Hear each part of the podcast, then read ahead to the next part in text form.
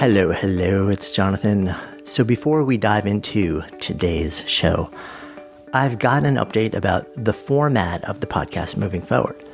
So, as longtime listeners know, and newer listeners are about to know, we are always working on exploring ways to bring you more of what you want and less of what you don't want. So, we've been looking to and listening to trends, both on our show and across the podcast universe. What we realized was that while we love producing two shows a week, it's been a lot of fun, it's also been creating a bit of, let's call it overwhelm for a lot of people.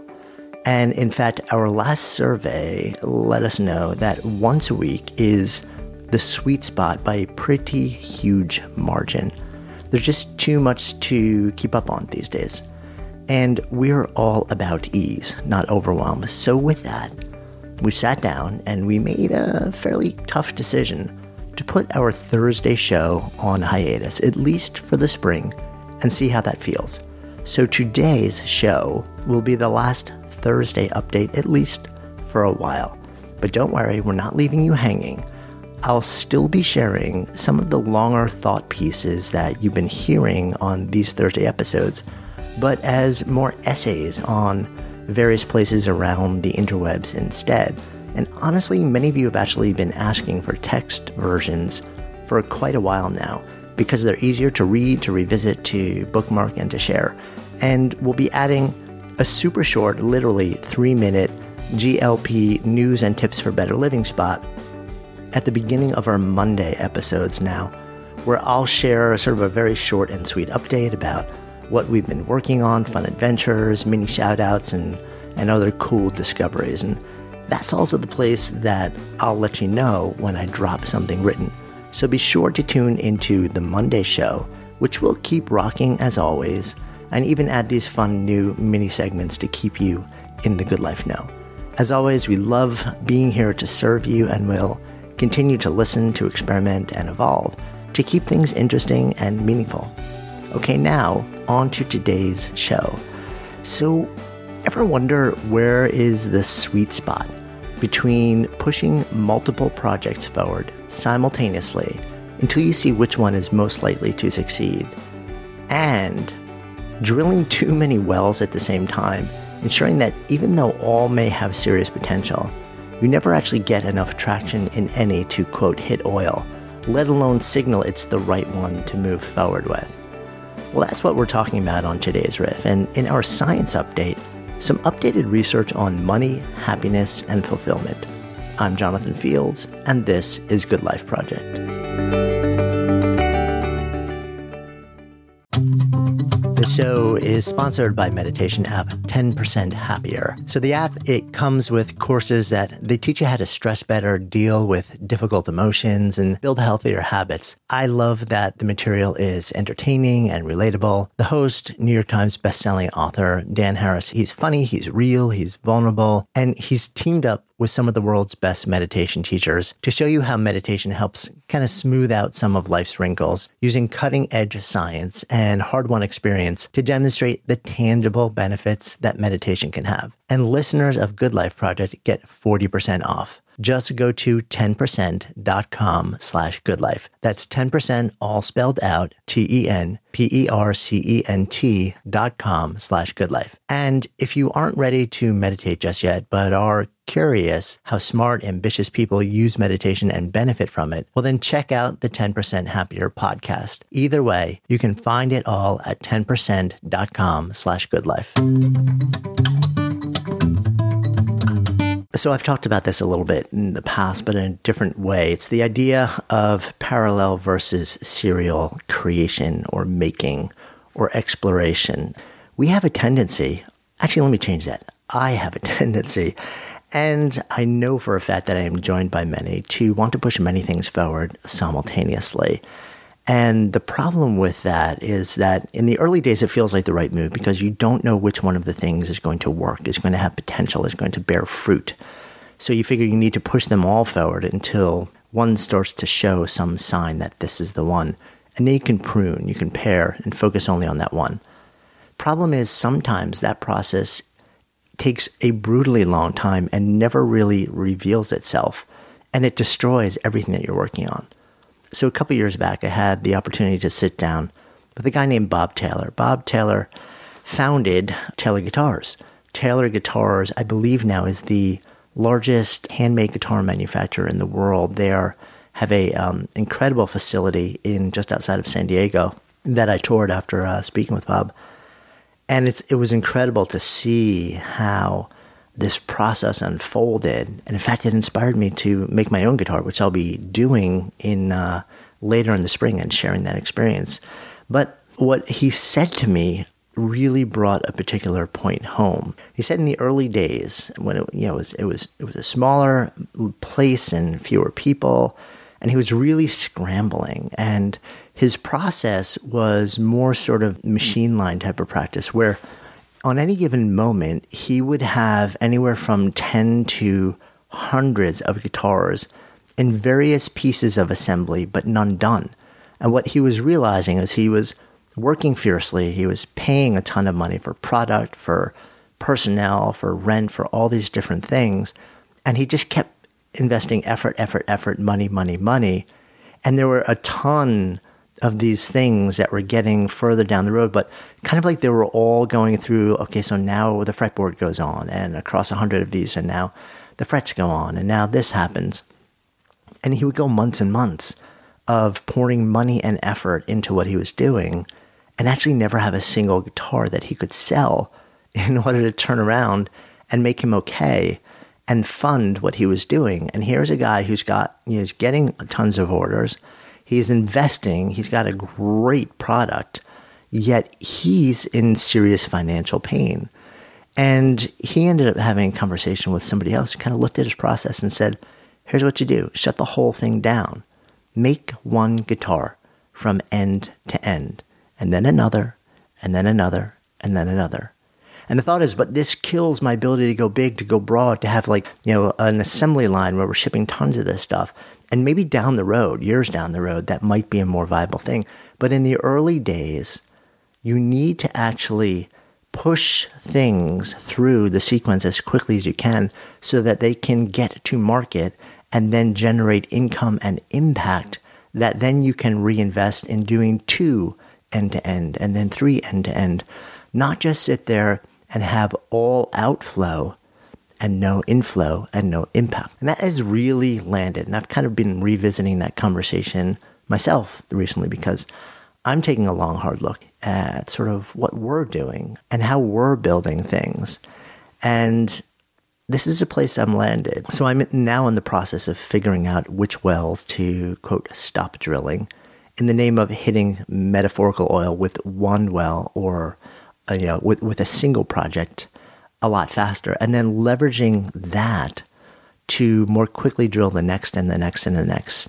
So it's the idea of serial creation from end to end, not parallel creation in an assembly line. Everything moves forward at the same time. Or in Bob Taylor's vernacular, I need to start finishing and shipping a smaller number of complete guitars generating revenue momentum and impact, albeit in a much more narrow, targeted way, rather than having 10 times that number of guitars perpetually in production, but never actually finishing anything and never out there in the market benefiting anyone on any level in any way. So think about what you're doing. Think about the way you're investing your time. Think about the way you're investing your energy and ask yourself, you know, if you're building a business uh, or if you're in the early stages and you have five different ideas and you're pushing these five different ideas forward simultaneously and you're investing time and money and energy and maybe resources and maybe you're leveraging yourself to be able to push them all forward, either because you don't quite know which one of them is going to be the one that, you know, like shows potential or because of FOMO, fear of missing out. You just, you, you know, you're, you just, you can't stand the thought of leaving any one of these behind. You want to do them all. Those tend to be really bad ways to move forward in the early days of any endeavor.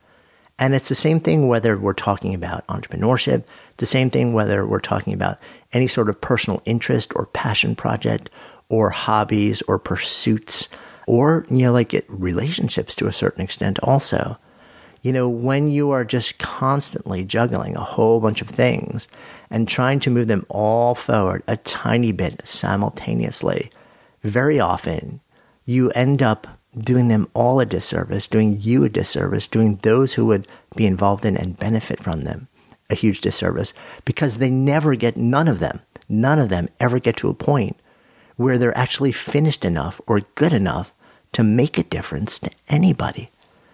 And that's just unfortunate. And I have caught myself in that place. um, it's always kind of funny when your own words come like soaring back to haunt you, and when, when the words of mentors and teachers of yours kind of drop back into your life, and you're like, huh, oh, so I'm doing that now, aren't I? So, uh, you know, we make decisions to make changes and, um, and put things on hold. And I have shared recently that my mantra for this year has become fewer things better. And I started out the year thinking that I had to juggle a whole bunch of balls simultaneously, parallel, not serial creation. And in fact, I was pushing them all forward. And it became really clear that doing that, you know, in the name of pushing forward until one shows real potential, it's actually not working for me. That they were all moving so slowly that I was doing a disservice to all of them and to me. So I'm making choices. And I think it's actually a really good time to kind of reflect on that as we move out of the winter, start to head towards spring, and start to sort of shift gears a little bit. I know I'm doing that. So that's where I'm at with this idea of thinking about focusing and not keeping a large number of things pushing slowly forward, but letting go or saying not now, and keeping one moving forward at a profoundly faster pace and seeing where it leads. So, by the way, you may be wondering, what am I letting go of and what am I keeping afloat? There are certain things that are in development. There's actually a bunch that's been sort of behind the scenes double top secret projects um, that I'm either putting on hiatus or letting go of. And one of the things, uh, don't worry, by the way, um, we've had a lot of inquiries about our Camp Good Life project, Camp GLP, which happens every August and is um, our annual celebration, which is just stunningly beautiful and welcoming. We are not doing anything to wind that down. That is one of the projects that we are fully committed to every year we up the game with what we do. We will be inviting. Last year, we had a little over 400 amazing humans, and we expect about the same, and we're already more than half sold out. It is the perfect way to spend three and a half days vanishing away from the world, stepping out of the day to day madness of life, and melting into a 130 acre, beautiful sleepaway camp with incredibly kind, open, uh, creative humans to learn, to play, to laugh, to celebrate. If you want to learn a little bit more about that, by the way, go to goodlifeproject.com slash camp. We are in the window now where there's a $200 super early bird discount. But that is, in fact, one of the projects that we love and look forward to. This will be year five.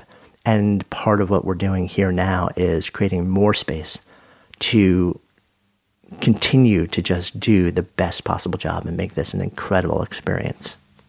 And it, it kind of an interesting way, there's a bit of tie-in with all of this stuff. And um, and today's Good Life Science update, which we'll be uh, diving into, which explores uh, a different aspect of how we invest our energy and what we get in return for it is the relationship between how much we earn, how happy we are, and how satisfied we are with our lives. And those are actually two very distinct, though related measures. Good Life Project is supported by HubSpot. Complex enterprise software, it shouldn't get in the way of launching your next campaign. That is why HubSpot built the new Marketing Hub Enterprise. So say goodbye to countless hours of software management. Their platform offers the power and flexibility that scaling companies need to succeed with the ease of use that you expect. So you match every customer interaction to revenue, use AI to test and optimize, and create create more personalized experiences. Plus, you can integrate HubSpot with hundreds of other tools and apps. So stop managing your outdated and overly complex software and start creating remarkable customer experiences. Learn more about the new features in Marketing Hub Enterprise at hubspot.com slash Wondery. That's hubspot.com slash Wondery. Good Life Project is supported by Signature Hardware. So if you're looking for the perfect item to take your kitchen or bathroom or house up a notch, head over to signaturehardware.com slash goodlife. They offer an incredibly wide variety of pieces for every room in your house with more than 20 years experience supplying vanities, sinks, tubs, hardware, plus all the classics, latest styles, and they're in sync with all the trending colors and design touches. And they also have amazing customer service to help guide you through the process so you'll never feel lost lost or intimidated. Gotta love a company that really stands behind what they offer. Stephanie and I actually picked out a collection of eight furnishings that we love. They're unique and are 100% our style, so maybe you'll like them too. And you can see for yourself at signaturehardware.com slash goodlife. You'll be amazed at the variety and the quality. So visit signaturehardware.com slash goodlife to find your style today. That's signaturehardware.com slash goodlife. Or just click the link in the show notes now. Real life isn't always perfect, but with signature hardware, it is beautiful. And we're back with today's Good Life Science Update, where I share my geekery, where I'm constantly devouring research that is out and around the world that touches in some way, shape, or form on living a good life. In some way, on the three good life buckets connection, optimizing relationships, vitality, optimizing your state of mind and body, and contribution, and that is um, cultivating deep and meaningful work for uh, most people. Today's study is fascinating to me because I've actually done a fair amount of research on this myself. And I wrote about it a little bit in my last book, How to Live a Good Life. That is the relationship between money, how much you earn, and two different measures, happiness and life satisfaction. And interestingly enough, they are not the same. You can actually be pretty satisfied with your life at any given point, but if I ask you on that day, are you happy? You could say, no, I'm pretty unhappy. Or, you know, you can be in the emotional doldrums, but say like on the whole, yeah, life is pretty good. And the opposite can be true as well. You can be happy for a moment, but be deeply dissatisfied with your life in general. So there are actually two different measures, which is kind of important to think about. Now, here's the deal. This research comes from Purdue University, and they took a look at a massive, massive data set, the Gallup World Poll, which is a survey sample of more than 1.7 million individuals from over 164 countries. So it's one of the biggest cross sections where they're able to actually correlate between amount earned and these two different measures. And I call them happiness and satisfaction. But in this particular study done by the Department of Psychological Sciences, they use uh, two sort of like very specific, more academic terms. And that is your level of life evaluation. Life evaluation is more satisfaction, fulfillment. Uh, do you feel like, you know, like overall you're satisfied with and living a good life? And then they use this other term, and that term for them is emotional well being. And emotional well being is more about how you're feeling at any given moment in time. A lot of people equate this with happiness or sadness. You know, like it's those moment to moment emotions. And they looked at the data and they were trying to correlate, okay, so is there a cutoff? Is there a threshold which says that earning up to a certain amount of money makes us happier? You know, it gives us a higher life evaluation and higher emotional well-being. But is there a cutoff where above a certain number, those things stop happening? You know, like you could earn twice that, but it's not going to make you happier. It's not going to change your emotional well-being. It's not going to make you more satisfied or fulfilled with your life. There's a whole bunch of research that's been out before this that says, yes, in fact, there is a threshold. And then some of that research has been debated as well. And mostly the research just speaks to one measure, which is happiness. You know, and people have said, and this was all over the press a couple of years back, you know, that there is a threshold, over a certain threshold, it doesn't make you any happier because happiness was kind of, you know, the emotion du jour for the better part of a decade. Not as many people looked at the relationship between between income and satisfaction with life, being fulfilled, which again is a different measure. This study actually deconstructs this massive data set, and they're talking about dollars looking at the US, but this can be extrapolated across nearly every other country in the data set. So this is just representative. And what they found was that for life evaluation, meaning, yes, I'm generally satisfied, um, I feel fulfilled with my life, that in the US, a single individual income point, the threshold is about $95,000. So for every, you know, like $1,000 you earn up to that, you say you're more satisfied with your life. Once you hit $95,000, then you could earn another 10 or 20 or 30, 40 or 100 or 200 and it's not going to change your overall level of life satisfaction. They found that that is sort of the ideal threshold for emotional well-being, and you can short that and hand that as happiness if you want, moment to moment happiness. They found the threshold is actually lower, that it's about somewhere between sixty and seventy-five thousand dollars a year in income. And again, this is for individuals. These numbers go up for families. That you know, for every thousand dollars that you earn up to that, yes, you actually will report that you are a little bit happier. Your emotional well-being is overall more positive on a moment-to-moment basis.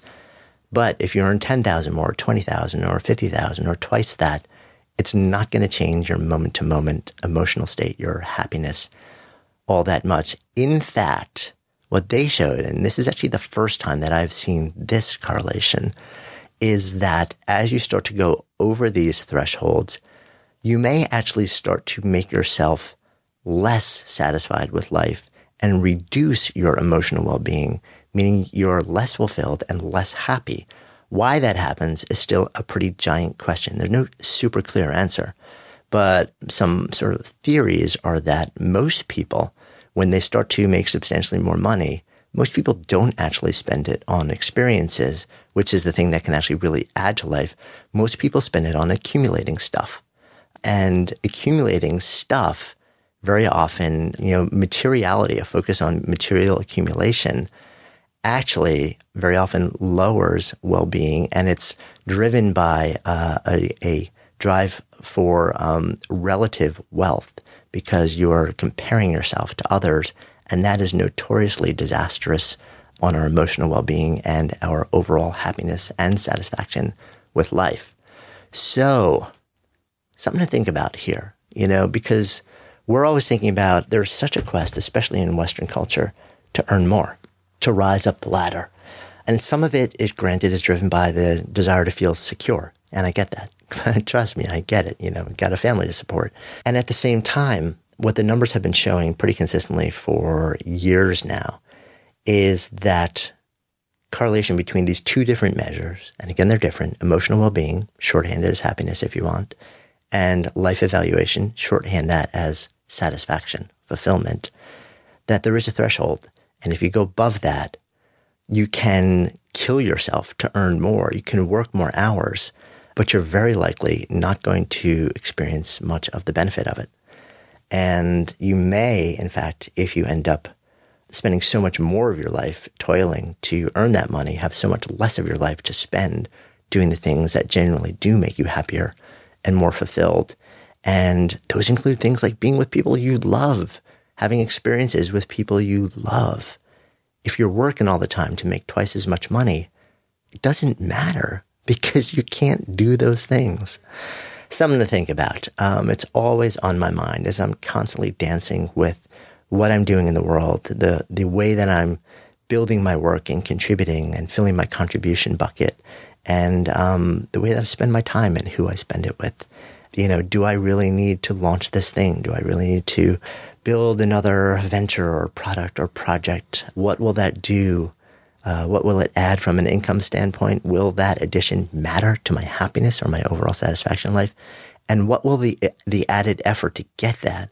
What will that stop me from doing? Who will it stop me from being with in the name of more Benjamins in the bank?